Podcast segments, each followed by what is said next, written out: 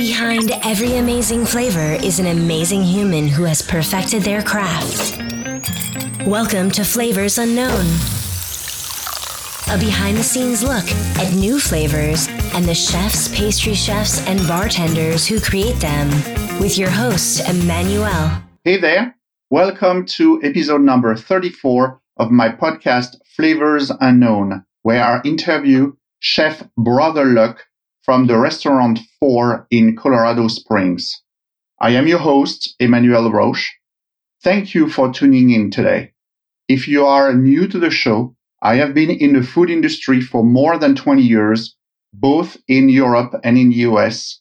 And every other week, I interview trending chefs, pastry chefs, and bartenders to discover their creative process, share with you new exciting locations, and find out which new flavors and ingredients they are experimenting with.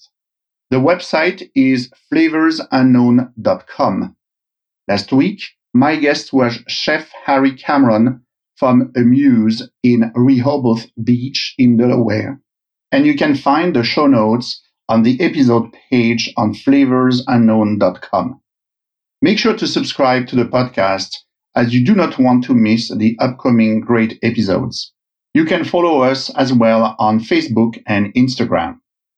Today, my guest is Chef Brother Luck from the restaurant 4 in Colorado Springs. I am sure you have heard of him. He is a Food Network star. If you love the cooking TV shows, he has been in many of them, Beat Bobby Flay, Chopped, or The Last Chance Kitchen on Top Chef. I have to say that I really enjoyed this recording with Chef Brother Luck he opens up about depression and a tough time after his elimination from Top Chef. And today, he is raising awareness and promoting healthy mental and physical lifestyle within the chef industry. Hey, Chef, how are you? I'm doing well. I'm doing well. Okay, thank you for being a guest on Flavors Unknown. I appreciate that. Oh, it's a beautiful day here in New York. You can't uh, you can't be mad at this. Absolutely, and we are a great you know event here at the the ICC from from Star Chef. So it's going to be a great program as well today. I'm excited. I get to cook today here at the program, and then I get to do a guest feature dinner tomorrow night at La Arena. So oh, really nice. Cool. That's cool.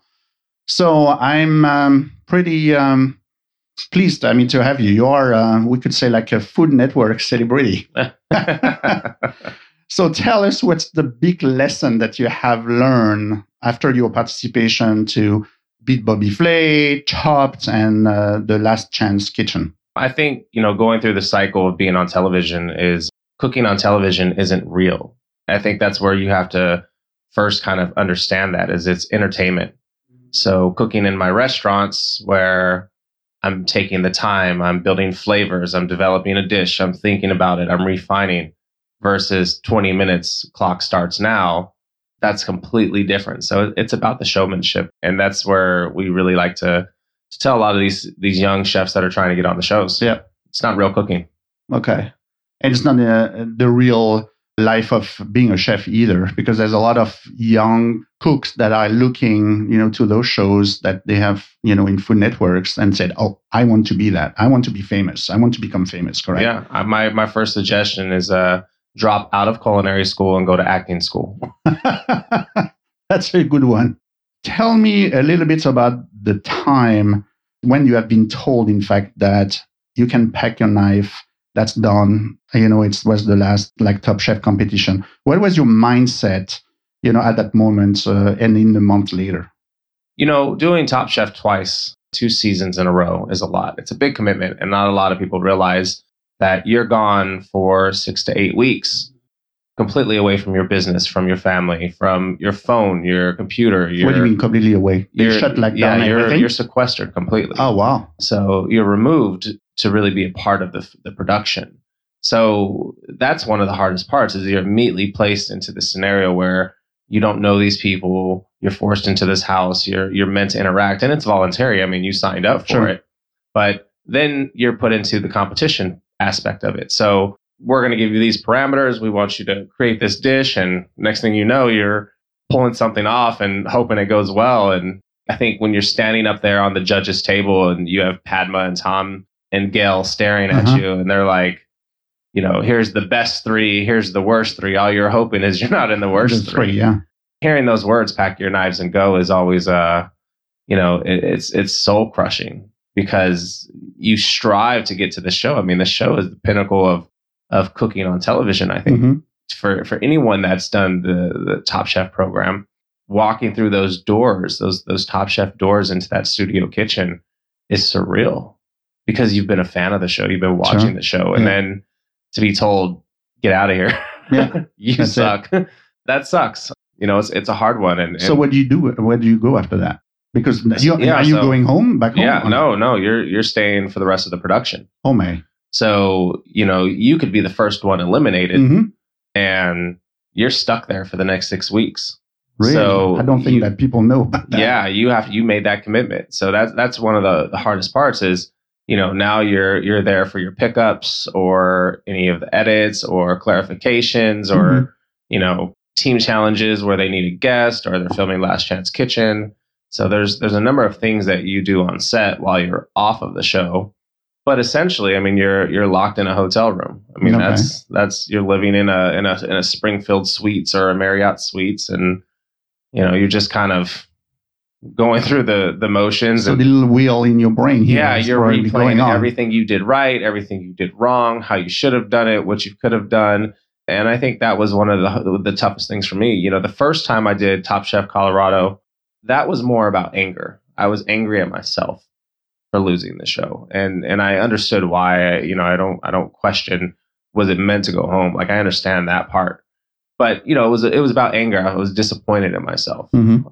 coming back for the second season and doing Top Chef Kentucky, that was a decision that I probably shouldn't have made. I was so quick to want to validate myself from losing the previous season and feeling like it was unfinished that you know I went back and and I wasn't in a good mental place and and, and I think that's where a lot of young chefs don't understand is you have to take care of your mental health. You have to be aware of where you're at in your life, how you're thinking about your your your choices, the decisions you're making, everything is applying to how you're going to play out the next few weeks. Mhm.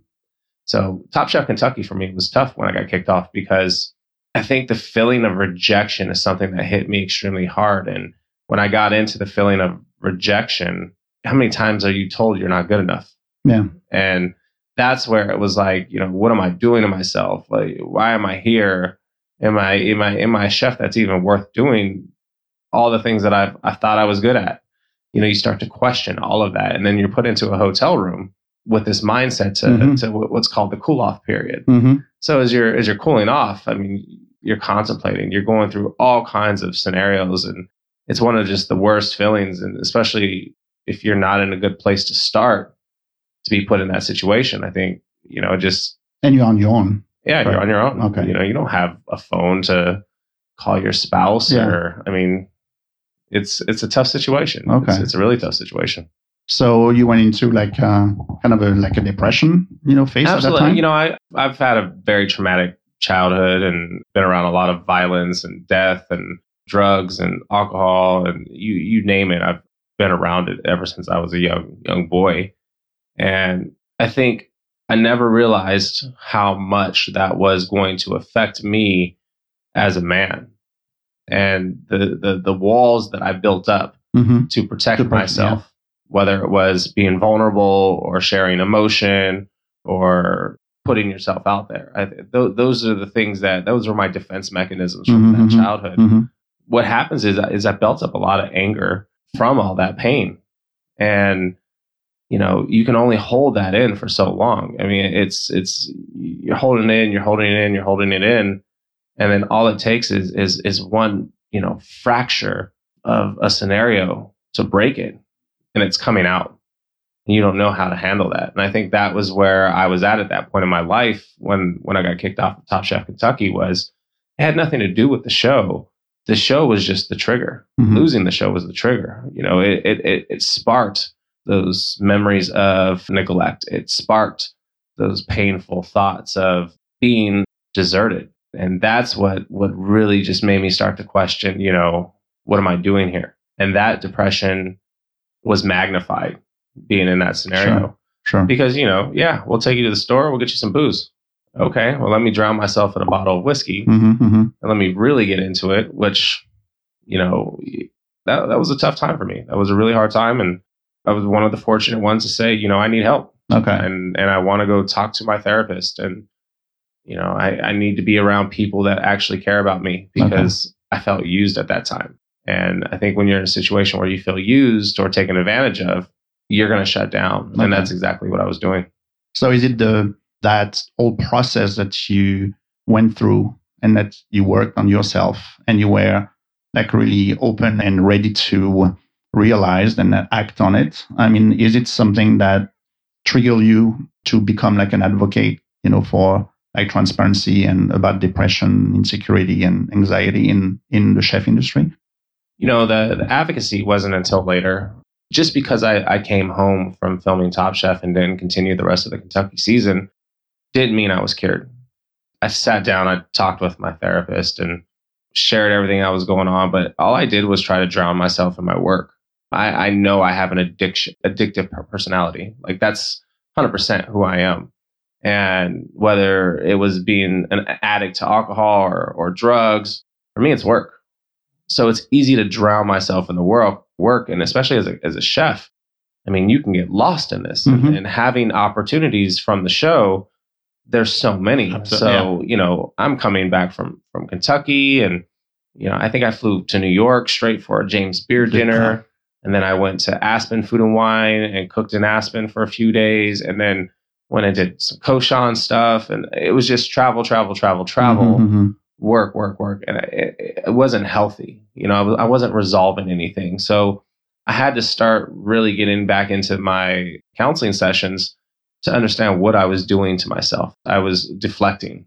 I wasn't dealing with the pain. I was I was putting more walls Sure. up. Sure. I was invited to come out for a James Beard summit and being a part of that boot camp here in Hudson Valley was powerful because we talked about advocacy. We talked about advocacy for, you know, childhood hunger and the SNAP program, things like that. But for me, it, it made me realize that what I'm passionate about is my story. My story, as painful as it is to, to relive, to talk about, to share, is not meant for me. My story is meant for someone else to Mhm, hear. mhm. So when I really started to understand what, what she was getting at when we were discussing advocacy, I said, you know, I got to talk more about this. I, I think other people need to hear my pain and my struggle, and the perception of the celebrity chef is false. You know, I'm a real person underneath all of that, and I'm struggling. And I Mhm. think more people are feel, feeling that way in today's society. So there's um, people that somehow you connected with, like uh, you know, younger chefs and or younger cooks, and in fact, they can relate to the story and that you are helping them with. You know, it, there there was a scenario when we were in Hudson Valley where uh, I was talking with one of the writers for James Beard Foundation. We were discussing mental health, and and I was kind of sharing some of my story. And as I was standing there, this young cook, she kind of walked over, and you know, you could you could see the infancy in her in her Mhm, burn mhm. scars on her arm. I mean, you know, she was she was a young cook, and she's kind of paying attention to the conversation, and she's listening in, and we wrap up, and then she looks at me and she says, I've never heard a chef talk about what you just talked about. She goes, I was done with this industry. I was I was done with feeling taken advantage of, being abused, And being a woman as well. especially as a Yeah. female chef. And she was like, I was done with this industry. I was taking a break, but hearing what you just said, it gives me hope. Okay. So that that was what started. I got on the plane to come back to Colorado. I wrote that essay on the plane ride right after Mhm, that mhm. scenario just kind of came out. When I got home, I told my wife, I said, I, I I think I just wrote something really, really powerful. And when she read it, she started to cry. She was like, Wow, you you don't really talk about a lot of this stuff. Mhm. And as I started to put some of those thoughts and, and emotions out there through social media and all those different channels, I would get feedback. Thank you, chef. I can't believe you're, I, I'm not alone. Okay. I'm not crazy. The feelings that I was having, other people were having, Mhm. and they were sharing that with me. Where it's like, I think that's the biggest thing when someone's dealing with depression or insecurities or not feeling like they they belong or they're looking for validation. you know, the answer isn't to ask them, "Are you okay?" Mhm. I think the answer is to share your your own story, so they don't feel alone. Sure. Because I, think people think they're crazy, and then you realize that Mhm. no, a, a lot of people feel this thing. They just hide it really well. So you're using, you know, social media, which is great. Do you think there is enough other, you know, platform that exists in the industry for you to to share your experience and and really reach the mind and the heart, you know, of those individuals that are suffering from like the same illness or you know situation that you were in? there's great outlets and, and platforms and, and i think having the brand that i've built has given me the outlet to that i think social media is the beginning and for me the most important thing on social media is not being fake. It's a false reality when you watch social media. You're watching everyone's greatest hits. No one's no one's posting the, the bad stuff that happened to them today the car accident they got in or the ticket or Mhm. their wife upset because they didn't do the dishes.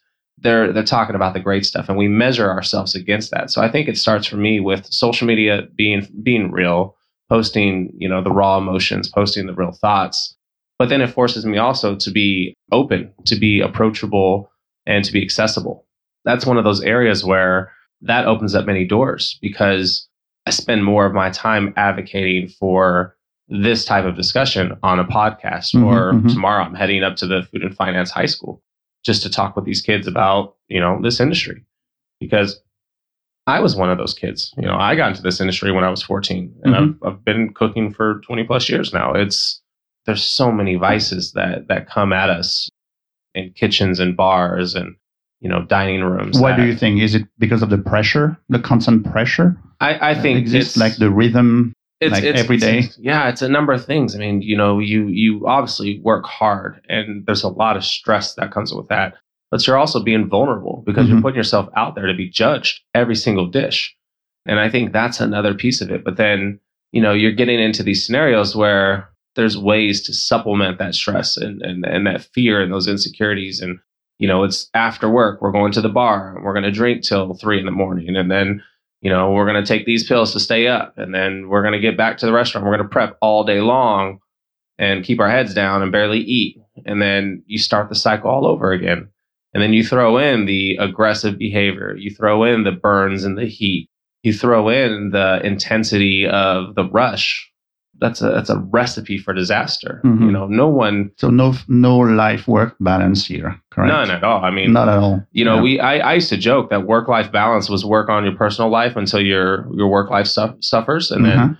focus on your work life Yeah, until yeah. your personal life suffers. and that's a thing that it's such a bad way to think about life because you know, are you working to live or are you living to work? And what are you getting out of this? You know, the mentality of I'm going to work till I'm 65 and then retire to me seems unattainable. I mean, I'm by the time I'm 65, if I work like this, I'm going to have knee replacements and hip replacements and carpal tunnel surgeries and back surgeries and Mhm. I'm going to be broken by the time I'm 65 with you know alcoholism or or liver damage or Sure. whatever drugs I've been on. Like it's it's So what are the solutions? to me the solutions are we have to change lifestyle. I think we've broken a lot of young cooks. I think we've we've created a mentality that you know this is the lifestyle of what it means to be a cook. When in reality, it it should be the exact opposite. I think we don't have a labor shortage right now. We have bad leaders. Mhm. So we have to change our, our culture. So I think that's where it starts. And one of the reasons why we implemented a sober week at our restaurants. You know, we encourage the staff not to drink. We don't offer shift drinks. We don't want you to go to the bars. We're going to do early morning activities all week long to get you out of bed. We're going to take two hours to do yoga. We're going to go hiking. We're, we're going to go do a CrossFit class. We're going to go feed the, the local food bank. Things like that, I think having the leaders be a part of it and buy in was the start because that's where it feeds into the culture of the team. So we have to change what it means to be in the restaurant industry. We have to change what it means to provide different benefits for our for our staff members. It's not just about health insurance anymore, Mhm. right? That's important, but what about making sure we're taking care of our staff and, and their pets and, and offering pet walking services or childcare or even some of the the mothers that we have working in the restaurant do we have changing tables in you know, nurse feeding stations. I mean, just little things like that. I think are important to to start thinking about. You know, how do we how do we change the culture? But how, how do you, um, you know, from a financial standpoint, as a restaurant, how you are you able to cover, you know, all those services? Mm-hmm. When you run a restaurant, I mean, profit margins are slim, and that's that's a reality.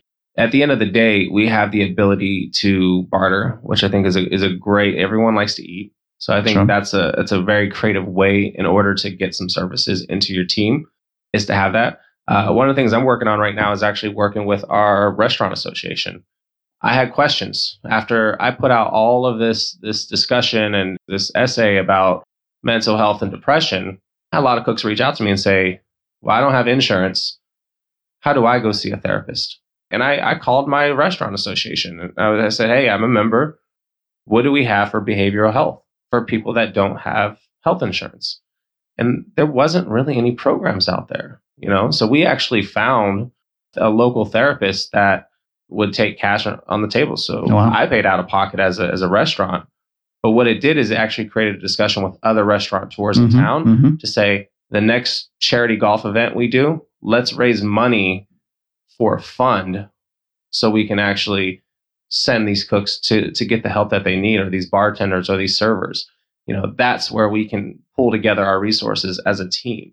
So now there's the thought process of we're stronger if we collaborate. We're stronger if we come together and and find the the ways to pull this off because there's better buying power and there's mm-hmm. there's way more resources.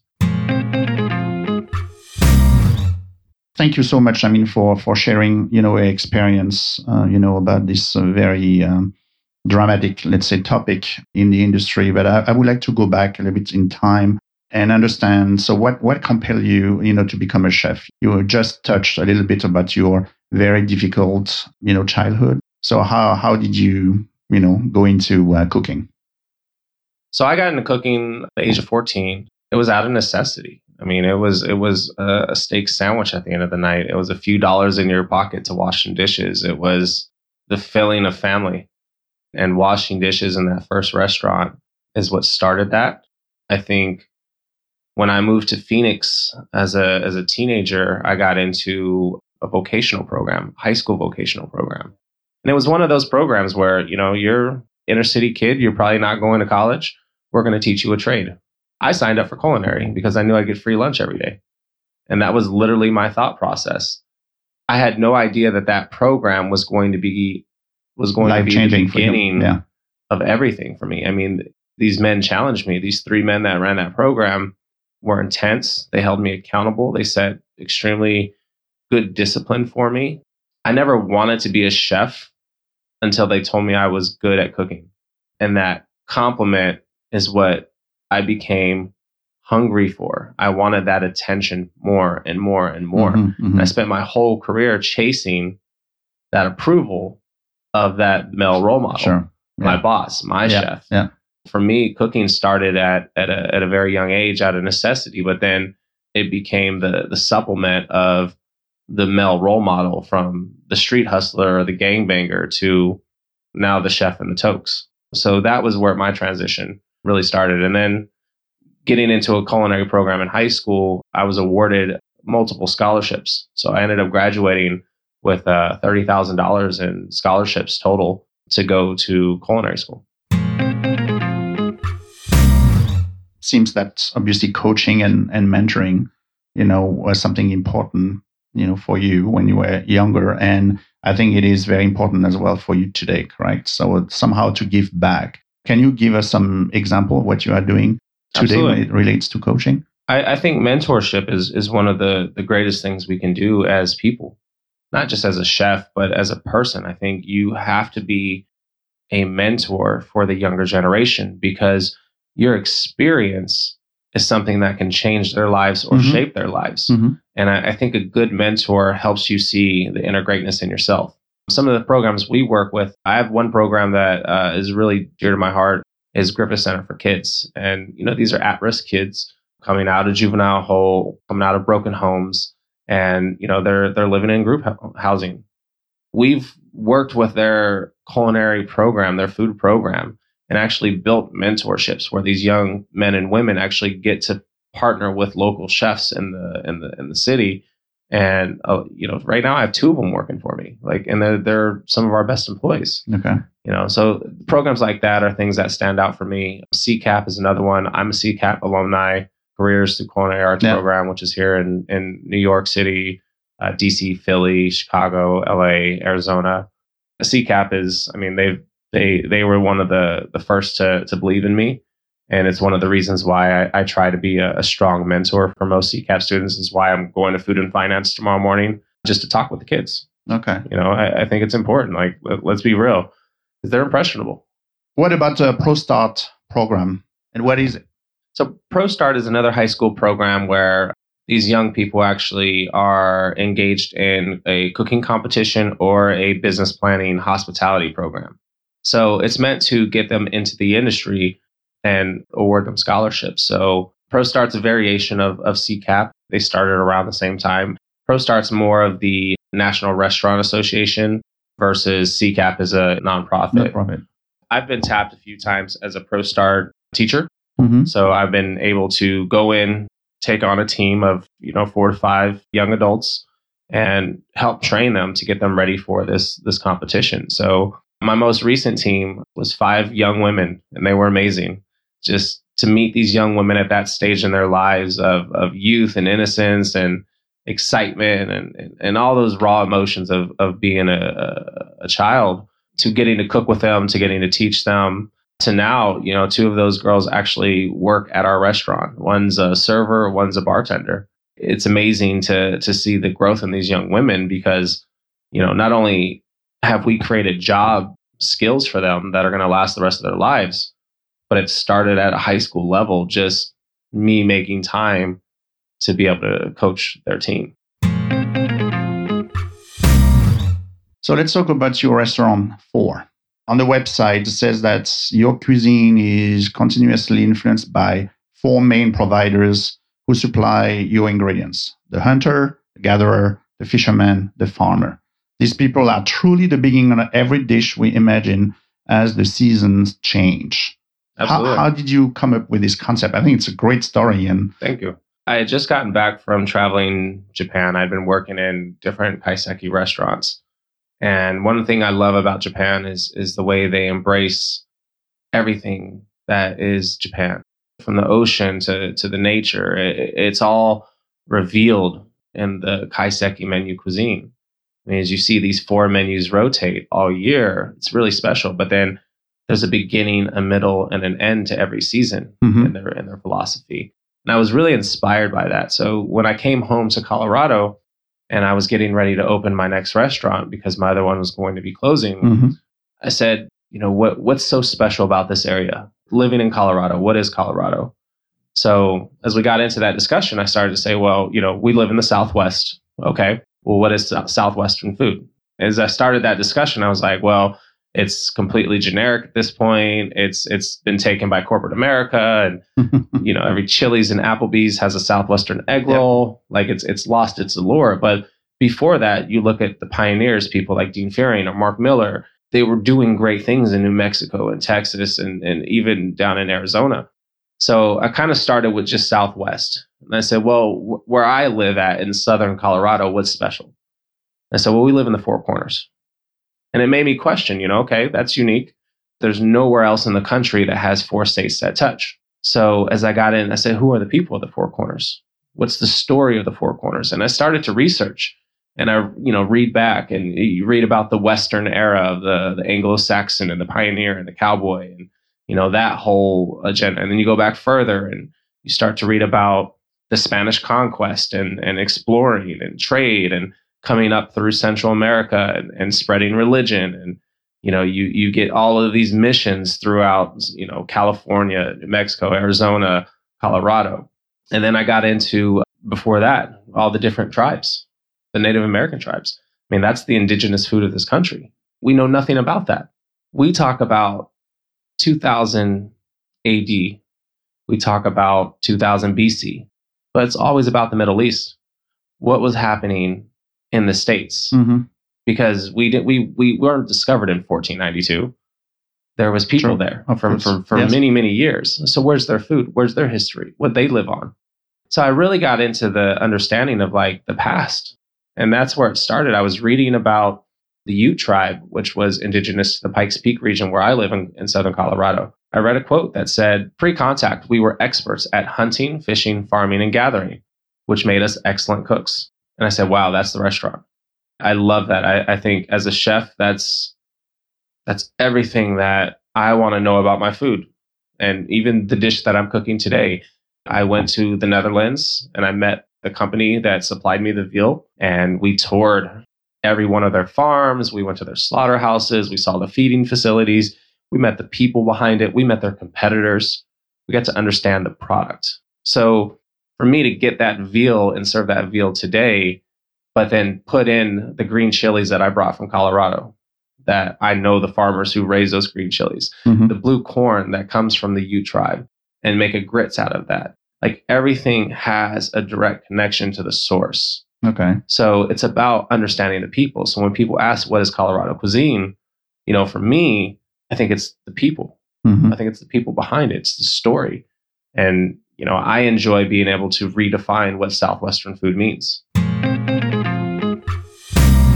What are your most preferred like ingredients to work with, you know, for each of the season? Because you said that, you know, the menu changes with the seasons and you relate to local providers. For me, it's not about which ingredient is the best each season. For me, it's about the transformation of the ingredient from the season. Okay. I love let's let's take peaches. We get amazing peaches in in Palisade in the western slope of Colorado. There's this amazing heat uh, wave that comes, and then there's a slope. So in the daytime, it gets extremely cold, and the fruit gets really really sweet. Those peaches are gorgeous, and in the end of summer. So for me, it's showcasing that peach in the end of summer, the or going into the fall season for that harvest. But then, what's the next phase of it? Because we teach a lot of our cooks what happens if you didn't have refrigeration.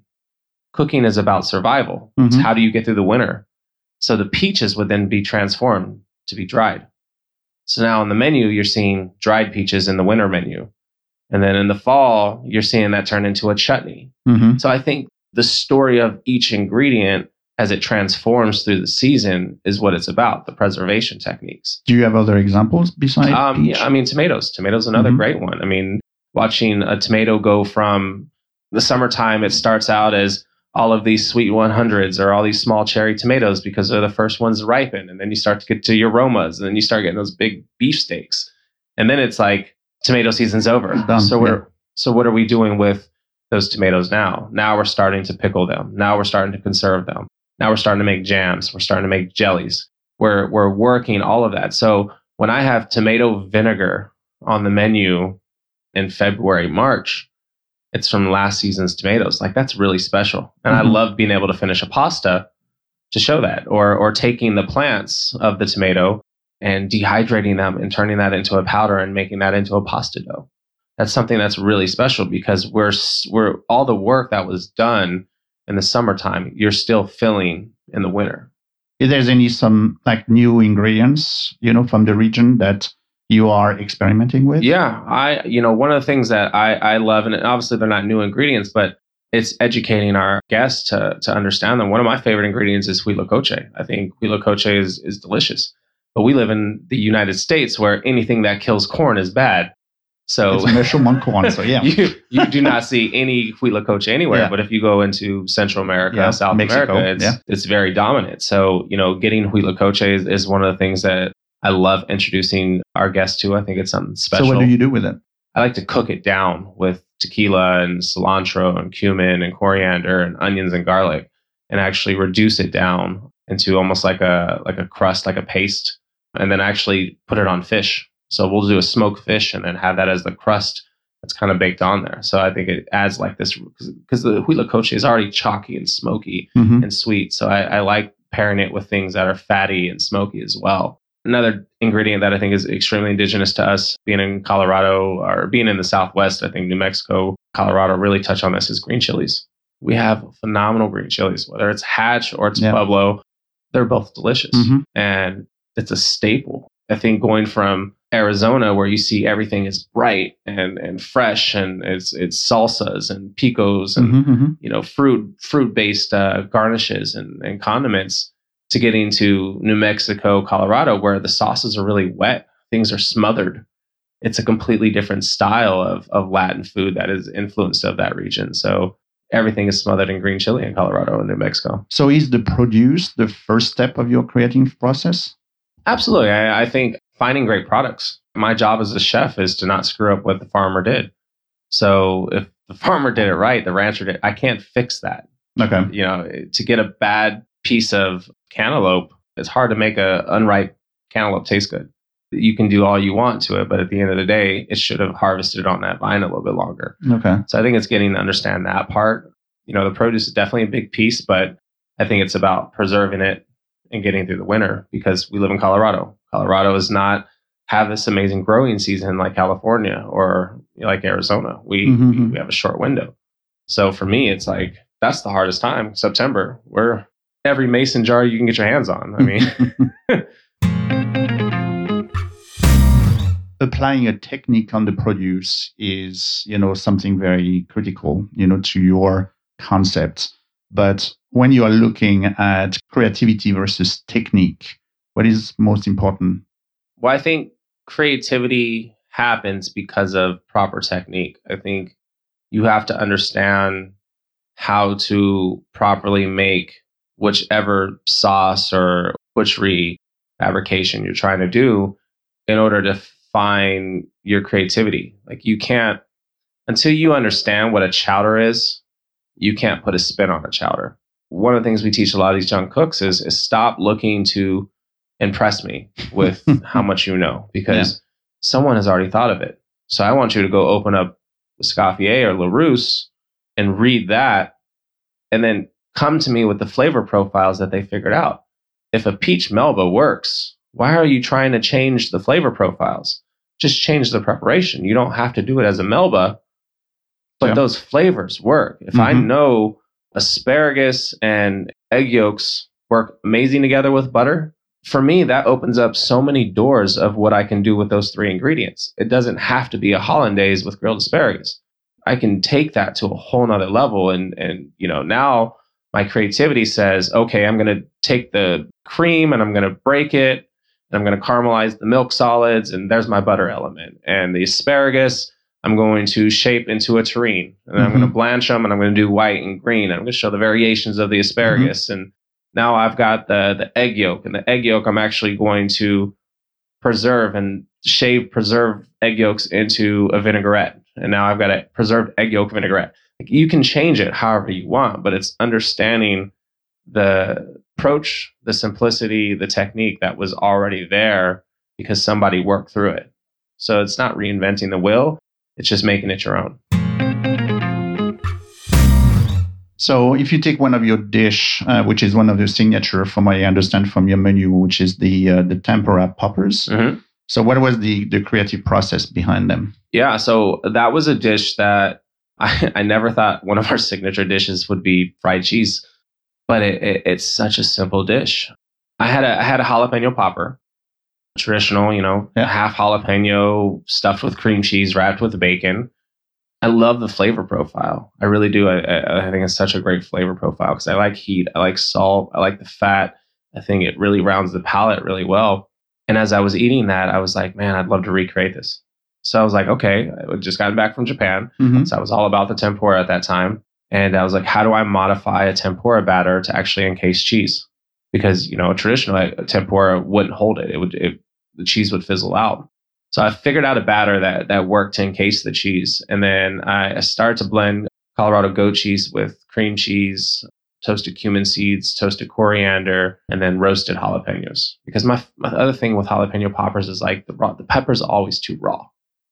You know, the cheese is Mhm, cooked and the mhm. bacon's salty, but the but the actual pepper is never cooked all the way.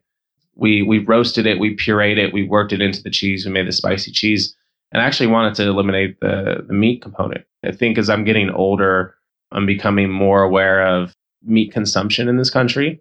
So we eliminated the bacon element, and uh, that cheese is actually rolled into a sphere. It's dipped in this tempura batter.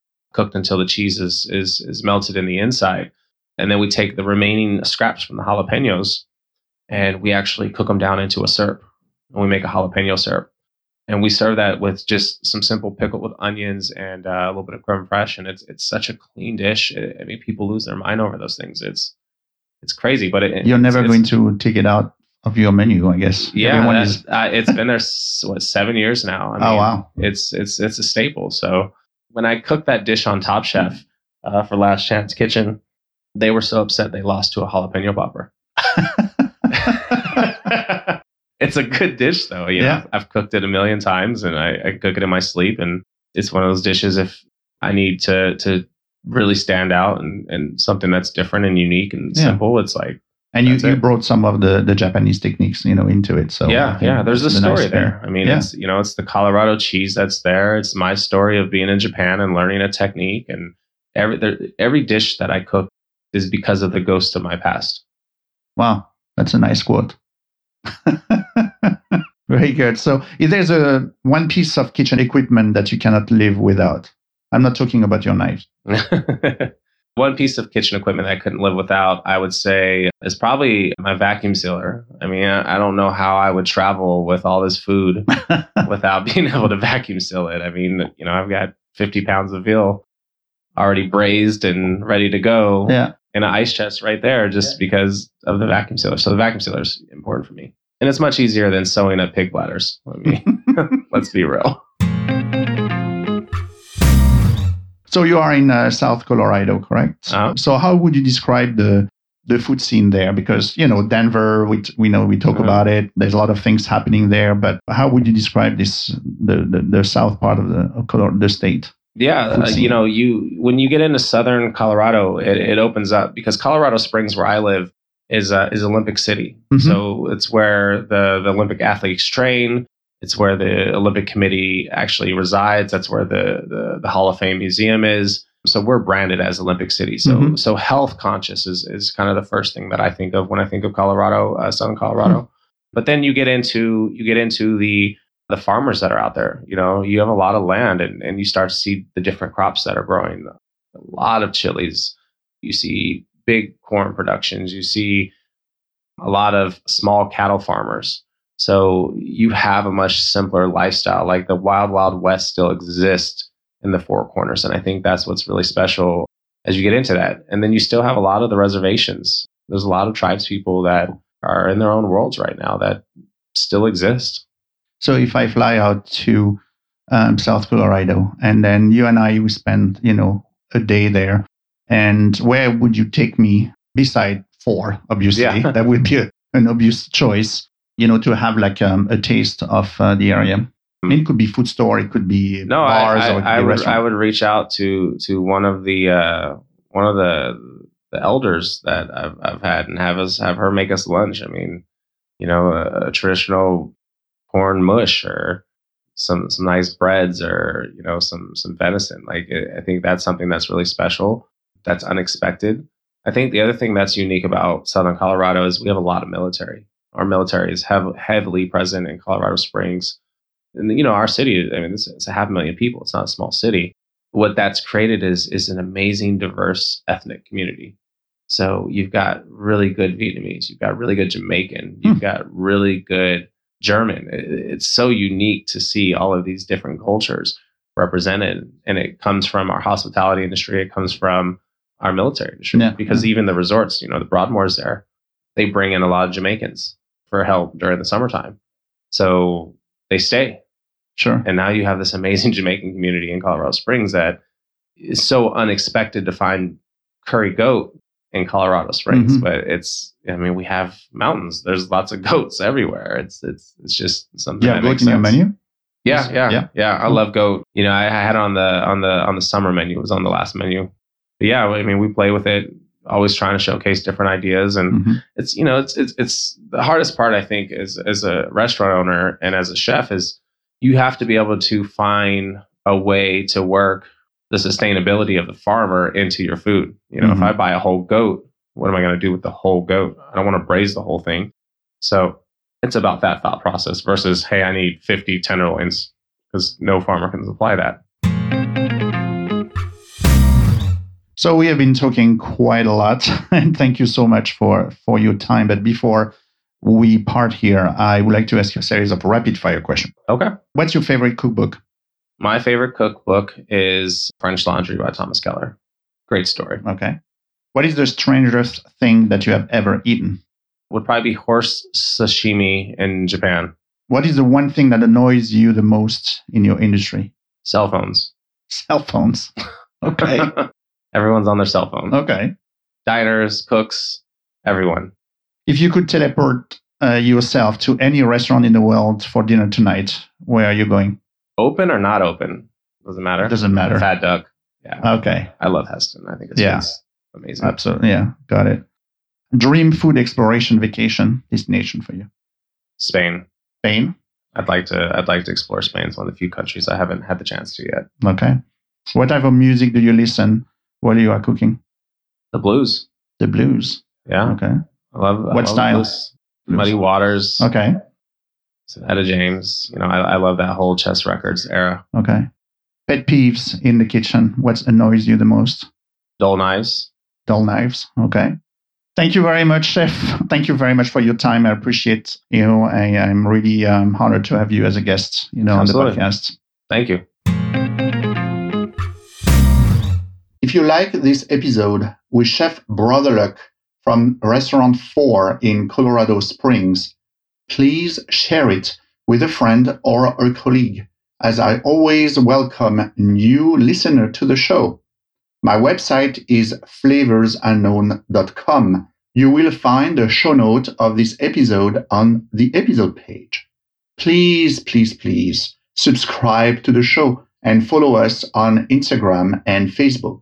In two weeks, my guest will be Ted Lee from Charleston, South Carolina. And obviously, we will talk a lot about cookbook writing and the low country. I'll see you in two weeks. And until then, remember, people who love to eat are always the best people. You've just enjoyed another delicious episode of Flavors Unknown. Hungry for more? Hit subscribe. Tell us where you're listening from by leaving a review. And for social media and show notes, head to flavorsunknown.com.